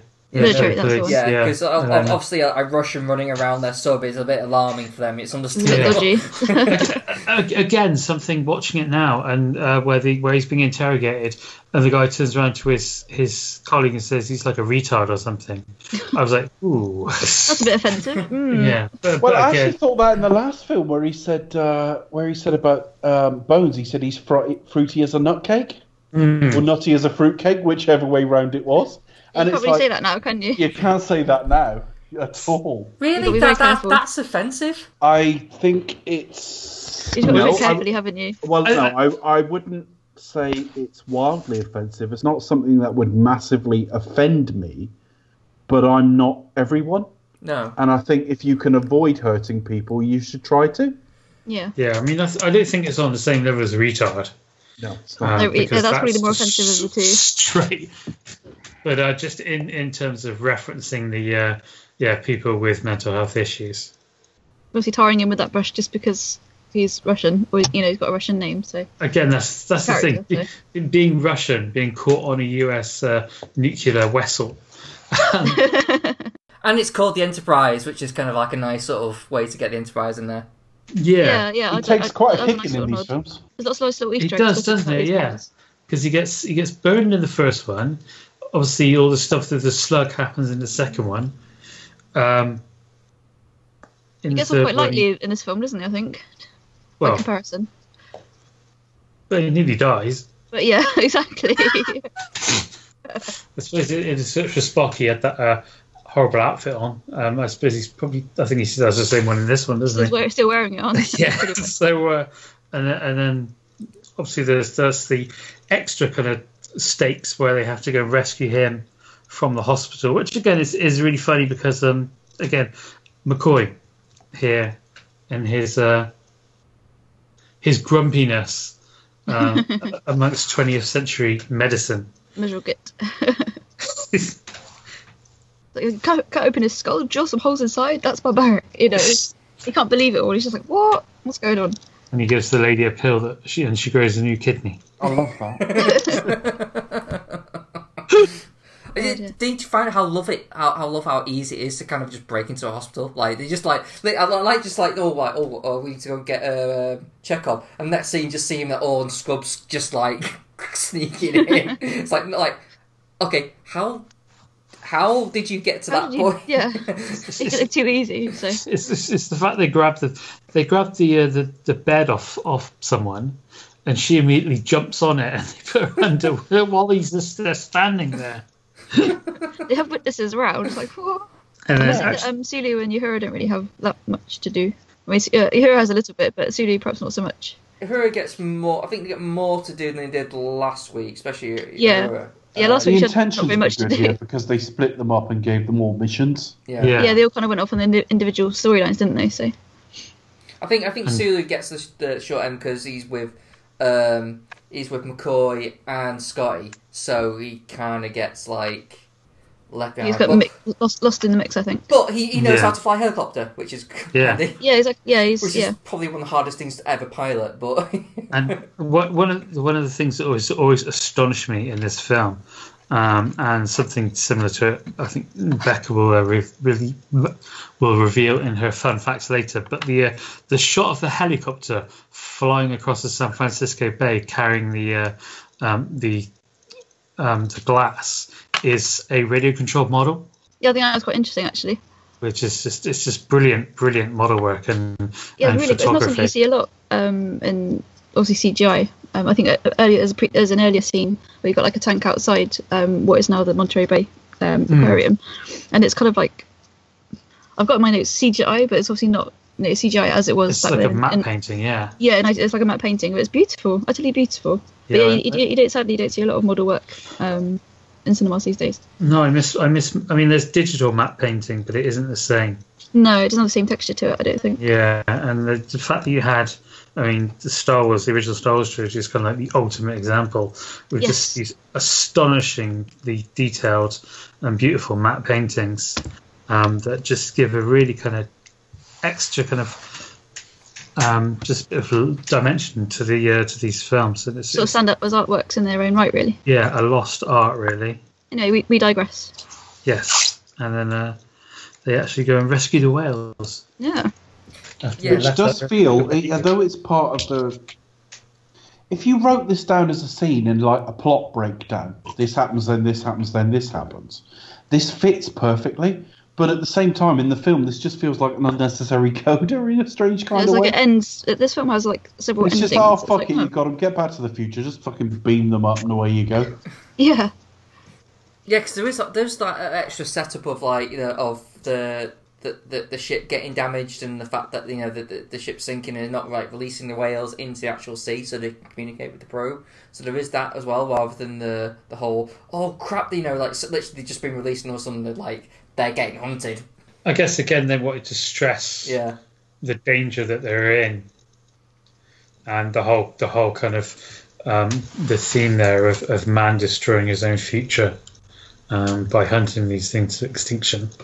Um, and it's quite a funny little scene with the uh, the bird of prey decloaking, yeah, the harpoon Above- just bouncing above- off the. yeah, above the waiting ship. And it's it's just it's a, a kind of it's it's well for me it's like an iconic image in uh, in Star Trek. but yeah, it's sort of kind of wrapping things up by uh, by then on in. Yeah, and then while all the fishermen would think, well, like everyone would think they're crazy. Like we saw an alien ship. We saw an alien ship. Like yeah, whatever, whatever. Yeah, and then we're back to the future for uh, court martial. Always fun. Court martials are hilarious, aren't they? All very conveniently that they've got to punish them, but can't punish them too much. So they dismiss all the charges on the basis they've kind of saved. The- yeah, we'll, we'll punish you. Put, put, we'll punish you. Well, we can't reward you. Make it sound like a punishment. Like we'll go, okay, well, Well, you you're meant to be a captain anyway, so we'll just put you back to captain.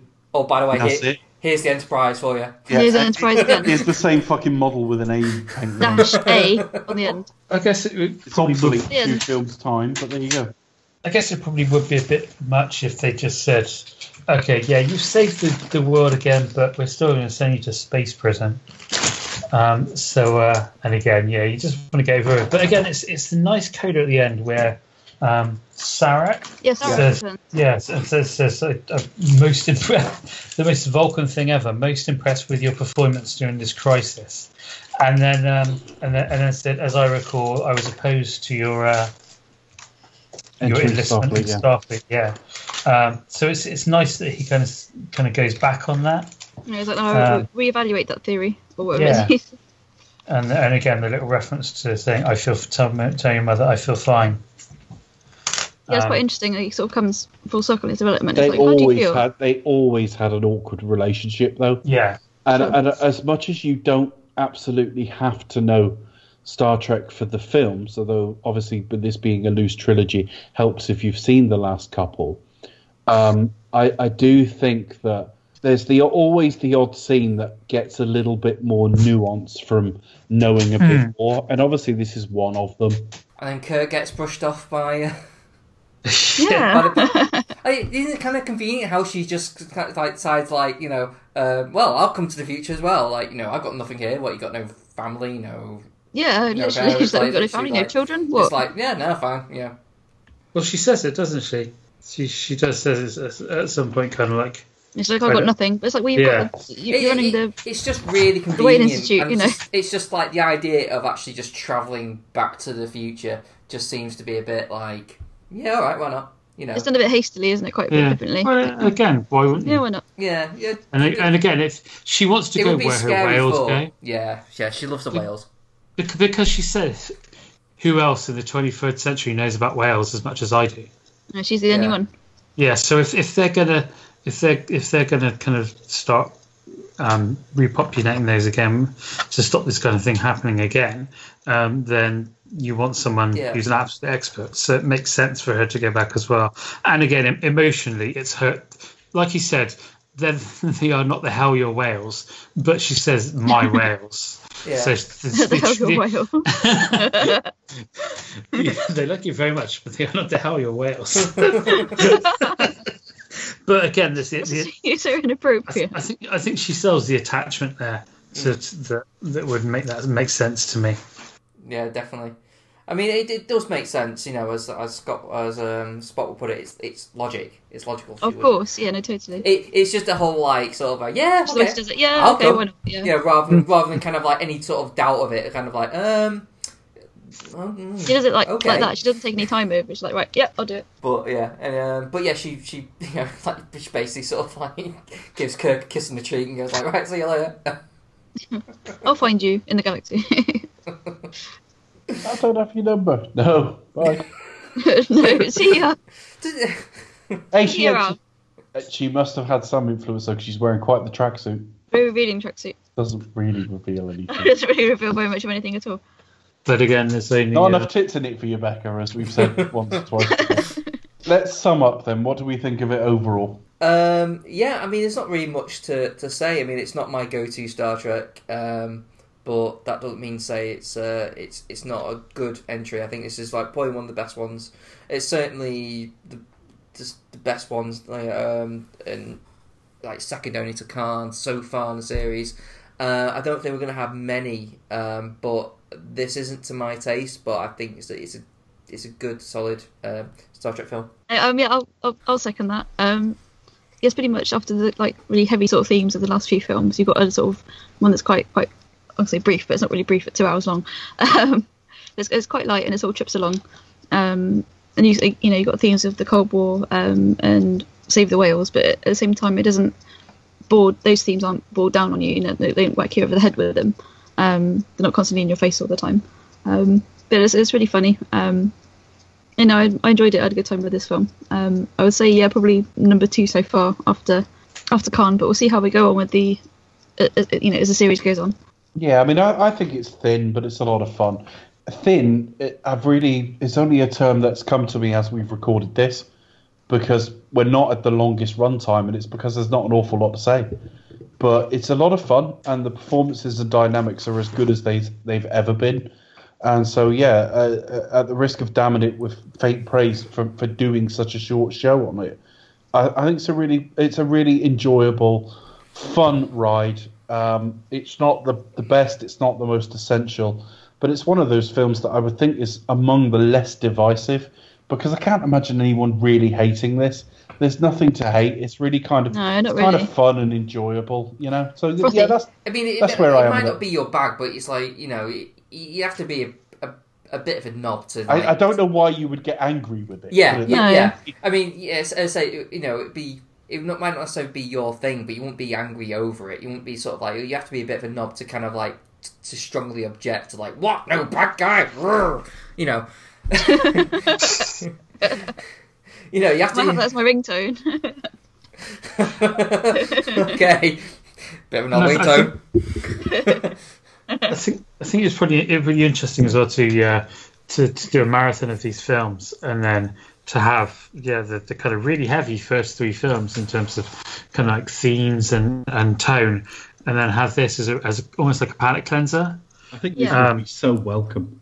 if Yeah. you Oh, watch them definitely, in, a- definitely. in any kind of order. Yeah, and it's just it's just a blast to watch for me. Really, I just I, as I said, I've kind of always gone through a bit of a love hate relationship with it. Sometimes again because I guess because it, it does seem light and fluffy, but it is light and fluffy, and you have and if you accept it for being light and fluffy, you just have a great time with it, and uh, and I love it for that. I, I can't believe we've not really discussed the fact that Spock just mind melded with a whale. oh yeah. Oh yeah, I can't I can't My believe mind's we, your we mind. missed that whole thing. You know, whole like. and then they get a Well, new once you've mind, mind melded with a fucking cloud, Yeah. I, True. I don't think this is Do too anything. shocking. It's at least a mammal. and they uh, they get a new Enterprise as well, yeah. which is a Yeah. great moment, and and that's it's a that's lovely moment, but it is the same model. It is effectively the same. A. Oh yeah, but why? It's, it's why It fix makes me laugh what's because not I've, I've, broken? yeah, but I've seen polls where people have like ranked the ship and they've gone, yeah, I like the A best, and I'm thinking, but it's the same fucking ship. Oh no, it's, well, it's, it's it's got a slightly different color scheme to it. Yeah, Blue. Um, there's the, yeah, there's there's more kind of blue and, and green on there, um, and on some of it compared to the uh, the uh, the first um, three. Um, which again is kind of nerd splitting hair things, but uh, I, I going back to the score, the best moment of the score is, is that moment, the kind of the reveal of the uh, of, of the ship, and again it's it's like it did in Search for Spock. They use the original Star Trek theme to end it off, and it's just a beautiful musical moment. And uh, yeah, so good job. I do feel a bit underinformed about the film, though. I don't know about you. Yeah, and uh, what do you And I don't think? think I've had enough fun tonight. Let's be honest. Becca, Well, you're in luck. Becca, Becca. I don't mean to sound begging, but have you got any fun facts, please? I do. There be Wales, Captain. Wales unite, Wales will fight, Wales will go on eating plankton. Wales, we are nice, Wales full of spice, That's not the and we don't anthem. like being wanked on. It's one of their rugby That's, songs. that's, that's a Wales That's song. fucking nothing. What the fuck was that? you got you got to do it in a, Sc- in a Scotty voice. That'll be Wales, Captain. Uh, no, I'm sorry. You've heard my statement. That's all I have to say on this. Um, I've got that five will- fun facts about will be Wales. followed Can, can we by have these fun Cook. facts, but done That in a, will in be- a in a in a Welsh accent? You know, because you know, That it's will got be Wales. followed by Peter Cook I talking can't about do Wales it. not wanting to be wanked off, which is like, which is an echo to our like, you know, signature drink. so So away you go, Becca. No whales were harmed in the making of that drink. no, um, yeah, I've got five fun facts about Wales, not the country, but Wales. What the country? no, Wales. All right, the country.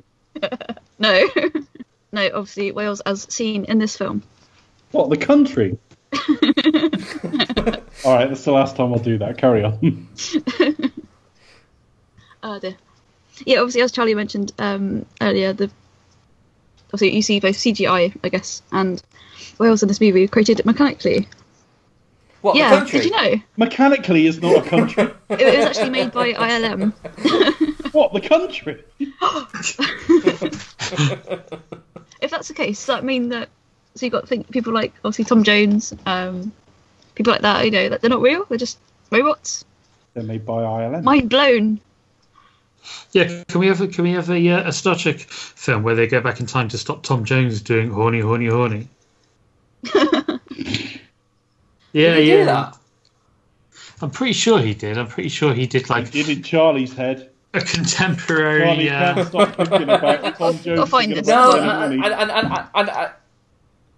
know what you mean. I'm, try, I'm trying to think bomb. I like think it's sex um. I don't. It, yeah, That's that's, the it. one. yeah, but Sex bomb. Yeah, Yeah, no, Sean Connery doing sex bomb. I, I, yeah, I, yeah. no, yeah. you're right. You're right. Yeah, it was, it was sex bomb. Was it on was it Reloaded or something like that? You can turn me on Thanks, Chris. Tom Jones karaoke. anytime. If you get a 2 1, we'll talk about it. We expect nothing less than a first. Come on. No, I'm quite cheap, really. it was a cheap date. Two two. It's all right. No, hang Get a on. third. Well, you know. Mind you, Chris in a tutu. Sizzling. right, back to the factage. I, I, I, I, I'm not not being funny. The thought of being in a tutu, I- it made me vomit. So, like, Oh dear. So too. better get two one really then. All over my erection. I'll be happy just to pass mostly. Anyway, Becca, do we have any more facts? Yes, obviously the whales in this film were created mechanically um, by Industrial Light and Magic um, by Walt Conti and mammal expert Peter Falcons, whose name I can't pronounce. Um, fact number two: the blue whale is obviously the largest animal ever to have lived on Earth, the biggest reaching over 30 meters long and weighing over 144 tons, with the second one begin being the fin whale. Um, fact number three: humpback whales make among well among the one of the longest um, migrations of any mammal, um, going from the Antarctic coast um, the all the way to century. oh yeah to um, yeah sorry to breed in South America. sorry, got my geography wrong there. Fun fact number four about sperm whales. um, they're expert divers, um, often going to Muff divers. expert divers. Obviously, because they, they eat squid, um, some of which can live very deep on the Muff ocean, divers with fishy breath. diving over 2,000 meters or more to catch their prey. And fact number five: sperm whales again often have often have the biggest brains, some weighing around nine kilos. So that's my five fun facts about whales and not the country. but what about their bollocks? You so you shared a fact with us about them the other day. I did. Where is it? Let's find it. All my fun facts this week are courtesy of whales.org. Um, What the country? I'll try and find it. the green, green grass of No, um, I was about to say, Charlie, you're in Wales, aren't you? But given the context of the conversation, I'm not sure that would have gone. Yeah, I'll just um, UK.whales.org. There we go. Um, UK what- dot Wales. Yeah, so they've got balls that weigh like a ton each or something. Well, it says the southern the southern right whale has the largest testes of the animal kingdom, each each pair weighing a ton. I thought that would appeal to you guys. Who weighed them? I don't know. Who went out into the? Who went out for a swim with their bathroom scales? Whale specialist. No, I thought that was quite interesting. So, so yeah, that's my five fun facts about most interesting mammals to ever live the Earth. Oh, That's fun, folks. That's fun. Said a bit flat. And I can't. I, I can't believe we got for this episode about Dave getting angry about VJ being yeah. in this film. God, I swear, if you thought he was bad in Octopussy, here he gives an even worse performance. He's like, oh, I'm half asleep, you know, through my to be cameo. honest, I think I, I didn't want to get too angry because he was so bad in Octopussy that they they fucking sent him to deep space as a punishment. so I think he's, in this he's, already got what he deserves. I, I, I didn't. I didn't. Um, I, I missed him first time around because uh, he didn't have didn't get his tech, uh, tennis racket. No. And you didn't have like a character going, "Look, you tits." Yeah. Mm. Didn't make any tennis puns, Mm-hmm. which was pretty great. Wow, it, it's a privilege for any film to have such a tennis legend. But I think I think it's worth a, um, a Last mention. 16 of the Stella Artois. Well done. I think it's worth a mention that this also has the first female captain in Star Trek as well, uh, which is played by Madge Sinclair. It's the captain of the USS Saratoga at the beginning of the film. When Yeah. So uh, yeah, take that, Janeway. Yeah. Yeah. Fuck you, Janeway. Oh. Voyager sucks. It really does. Yeah, I, I'm not a Voyager fan in any stretch of the imagination, so I have even, no if, guilt. even if it sucked well, it's the sort of show that wouldn't swallow. I don't think anybody liked it, did they? Well, I know some people. Some people did. Oh, yeah, I do I know love its people who fans. really love it, But- and some people Yeah, love sure everything, and some people love everything Star Trek. They, you know, they just like really like Star Trek, and and I'm aware it got a bit better after a certain point. I mean, we Yeah. talked in the we talked in the introduction episode about the Kazon. The Kazon were gone after like a season or so. yeah, and then it, really Um, improved but the fact is, they then went and massively overused the Borg, and they were still a fairly weak crew anyway. And if you go and look up Robert Beltran's comments on Voyager, it's quite kind of embarrassing because it's revealing. In the he played uh, Chakotay, the first officer. Now, on the one hand, I think bless you for your honesty, it wasn't a very good show. But on the other hand, it's just like, fuck me, you had seven years of really well paid work and you talk about it now like you were so much better than it. I just think, what an entitled tosspot. Robert Darby should have been in it. He would have fucking given it some respect. Yeah, He's, he's a legend. He's a the legend. shizzle. Hmm. And he probably would have sang the theme tune like Frank Sinatra as well. So. Dennis Waterman should have been in it. Red theme tune, sing the theme tune. I got a good idea. I want to help you. Yeah. I'll be so good for Voyager. Travel in space. That it's that bit of the Yeah, Minder theme kind of that thing. always makes me laugh. I want to help you. Like, let you help me if you like. I want to help you. if you if you really want to. It seems. It seems. Doesn't he? he doesn't he do the theme tune for He like you, he does. Yeah. things like that? So it does seem to be like recurring He theme that say, it does. guess I've done a lot of That, that's the whole point. But theme tune, yeah, the, the theme. the, the, the joke. Red theme tune, sing the theme tune. Anyway, so where can we be all there? Where can we all be found on social media? You can find me singing the theme tune. At PastyKid1976 on Twitter. Uh, you can find me at Cinematronics on Twitter, uh, where, and you can also find this podcast as well as uh, some other podcasts I do, which I rarely update, but you know you, you might find them on there at cinematronics.co.uk. You can find me on Twitter at Films on Wax. Um, you can go to our website, which is filmsonwax.thedigitalfix.com. And um, I've just been on an amazing podcast called Wrong Reel, um, talking about the uh, great Star Trek composer Jerry Goldsmith. So if you just uh, look up Twitter at Wrong Reel, Wrong Reel, and uh, and and check out the uh, the last podcast. I think it was number 186, um, and uh, have a listen to that because it's really good. And um, obviously, I'm quite modest and humble. You can find me at RV Movies on Twitter. Um, you can find us on Twitter at Expect Us to Talk. You can find us on Facebook.com slash Expect Us to Talk. And you can also drop us an email if you would like to at Expect Us to Talk at gmail.com. You can also find us on iTunes. Um, whilst you're there, give us a glowing five star review as it helps us to rank higher and get more listeners. Yes, definitely. If you you know if you even if you don't even like us, just give us five stars and just unsubscribe. Or even if you do and subscribe, even better. Yeah, yeah, but yeah, any positive reviews will does help us get up the list and reaches out to new audiences. So uh, please do that because you know because it's nice. You know, We're also on so for us on Why not, you YouTube know? as well. Yeah, I mean, end of day, we're free. You know, we're giving you like quality entertainment for free. So you know, it doesn't it doesn't harm to give us like Yeah. a really good review. and everything. Much appreciated. Yeah, I know, and, and there's more to come because the Shat directs, which means Becca. Do you expect us to talk? We'll return with Star Trek Five: The Final Frontier.